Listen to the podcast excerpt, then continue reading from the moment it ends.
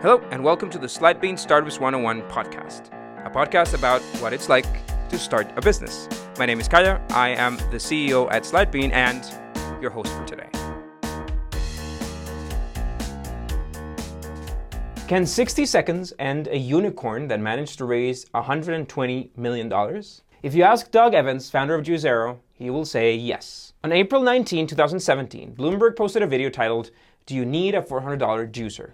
It showed in just one minute that you could obtain the same results by squeezing the juice bags with the Juicero Ultra Technological Juicer with your own hands. Five months later, the charm of the company ended up fermenting, and there was no alternative but to recognize what was obvious. The cold pressed juice startup came to an end. But did this iMac of juicers have a future? The investment and attention that attracted such firms as Google Ventures, Kleiner, Perkins, Caufield, and Byers, and even the Campbell Soup Company made it seem so. But the story turned out different. So, in this episode, we're going to cover the birth of a new idea, the launch of this innovative company, the fall, its attempts to stay alive, and finally, the cause of death. So, this is Startup Forensics Juicero.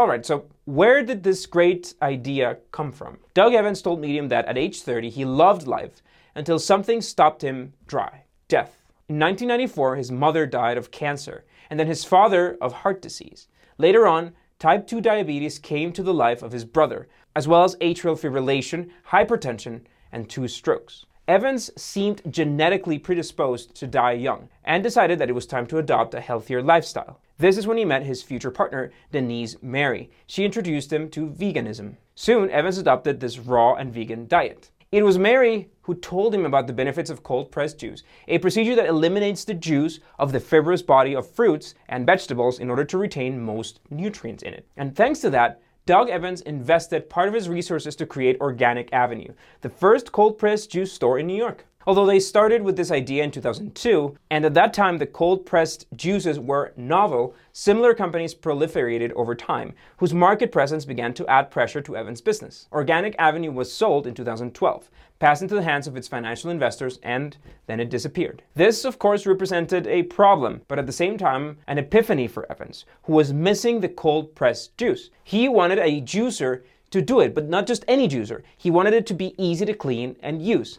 And this was how 12 prototypes and 1200 days later, Juicero, the $700 juicer, appeared an extravagant juicer. Juicero launched on March 31st, 2016, and in addition to its high price, it offered small bags loaded with chopped fruits and vegetables that, in the best style of an ink cartridge, were placed in the device and then pressed with the force capable of lifting two Teslas, according to Evans. But it didn't aspire to be an appliance in the home because, besides standing out for its large size, about 16 inches, and its design, it also aspired to become a technological platform ready to take advantage of the Internet of Things. The device incorporated a chip to connect to the network and a QR code reader. A juicer with an internet connection? Yes. Juicero connected to the home Wi Fi and even had a mobile app. So you'll wonder, what for? So each of the Juicero bags came with a unique QR code, which allowed the customers to know where the fruits and vegetables they would drink next came from as well as other details about the date of packaging. With the app, the person could know, in addition to the content of the packages, the health benefits of the mixture they were about to consume. It would also allow the machine to refuse to process the bags whose expiration date had already passed. It was also useful in case there was an emergency, forcing the company to withdraw the product from the market. This would make it easier to locate the bags and prevent them from being consumed. Remember that Doug Evans' philosophy was to consume fresh and raw products, and that is why Juicero bags did not have a shelf life beyond 8 days. So the price for each bag was between 5 and $8. Also, the packages were only sold if you owned a juicer. In addition, to ensure that no other manufacturer created similar bags and tried to take advantage of their invention, Juicero made sure that the machine would only squeeze bags that had QR code of their property. A strategy that Business Insider categorized as a smart move by the startup to avoid what Keurig owners were going through. Keurig, of course, created this machine to make domestic consumption drinks such as coffee, but over time they have experienced the theft of profits by other companies that copied and manufactured capsules like their own. One step to the side. Initially, Doug Evans compared his user with the first unit of the Tesla Roadster.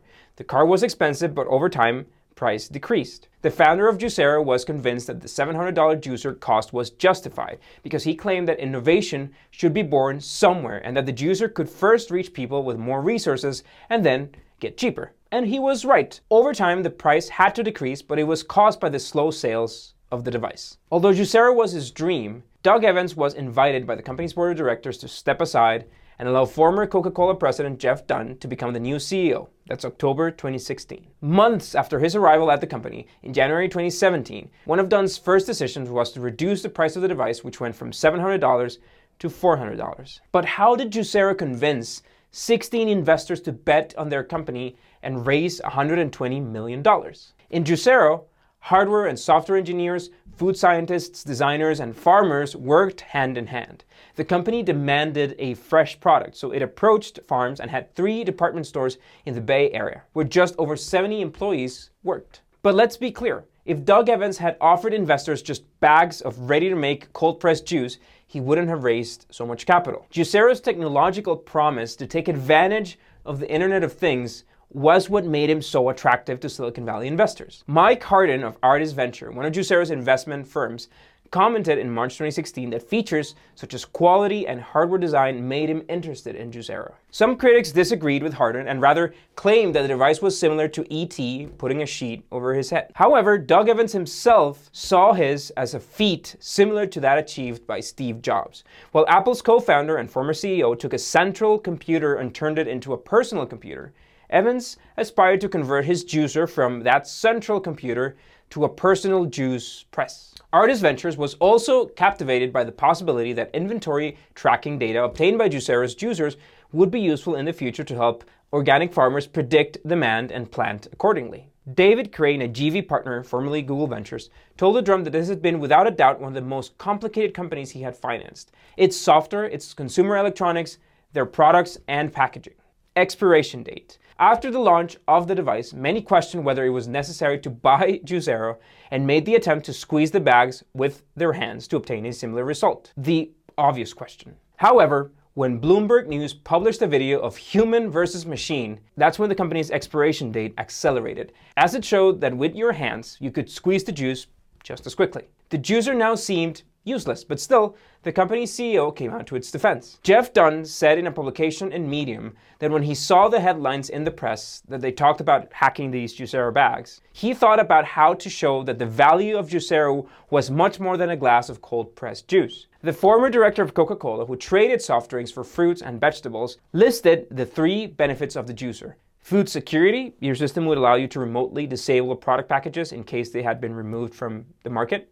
Balance, the product offered a balanced combination of flavor and nutrition due to the consistent pressing offered by the juicer. And decision making. The data generated by the juicer helped to manage a very tight supply chain, as it must be remembered that the product was raw and had a limited shelf life of eight days. Customers, of course, began to feel cheated and claimed their money back. Juicero promised to reimburse them for what they had spent. In June of that year, the company had to lay off 25% of its personnel which at the time was around 238 workers. They were losing $4 million a month. And then by September 2017, they were history, and a very shameful one at that. The company published a statement on their official blog.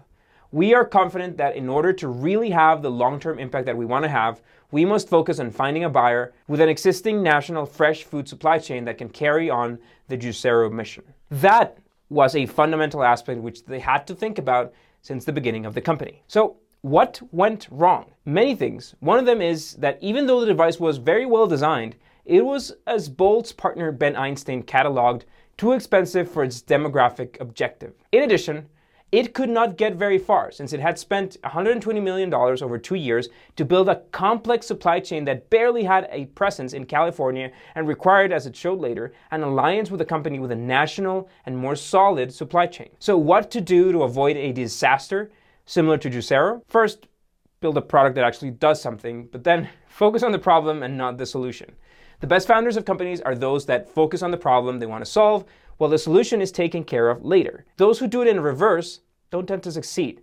Be cautious with the maker mode. When you create something, you always have the desire to add more and more things to make your product the best. So be sure to address the point of consumer pain. Also, don't be redundant and unnecessarily expensive. When considering a new product idea, ask yourself if there's a simple and less expensive solution to the problem that you're solving. Premium products are cool, but that premium needs to come from somewhere. Find your value. The value of Juicero was not in the juice, but in being a device connected to the internet. And that's why the investor decided to enter and invest in the company. If the charm of your startup isn't technology, try to be noticed. Thanks for listening to today's episode. I hope you've enjoyed it as much as we did. Remember to turn on your notifications for our podcast. You can also follow us on slidebean.com slash podcasts. See you next week.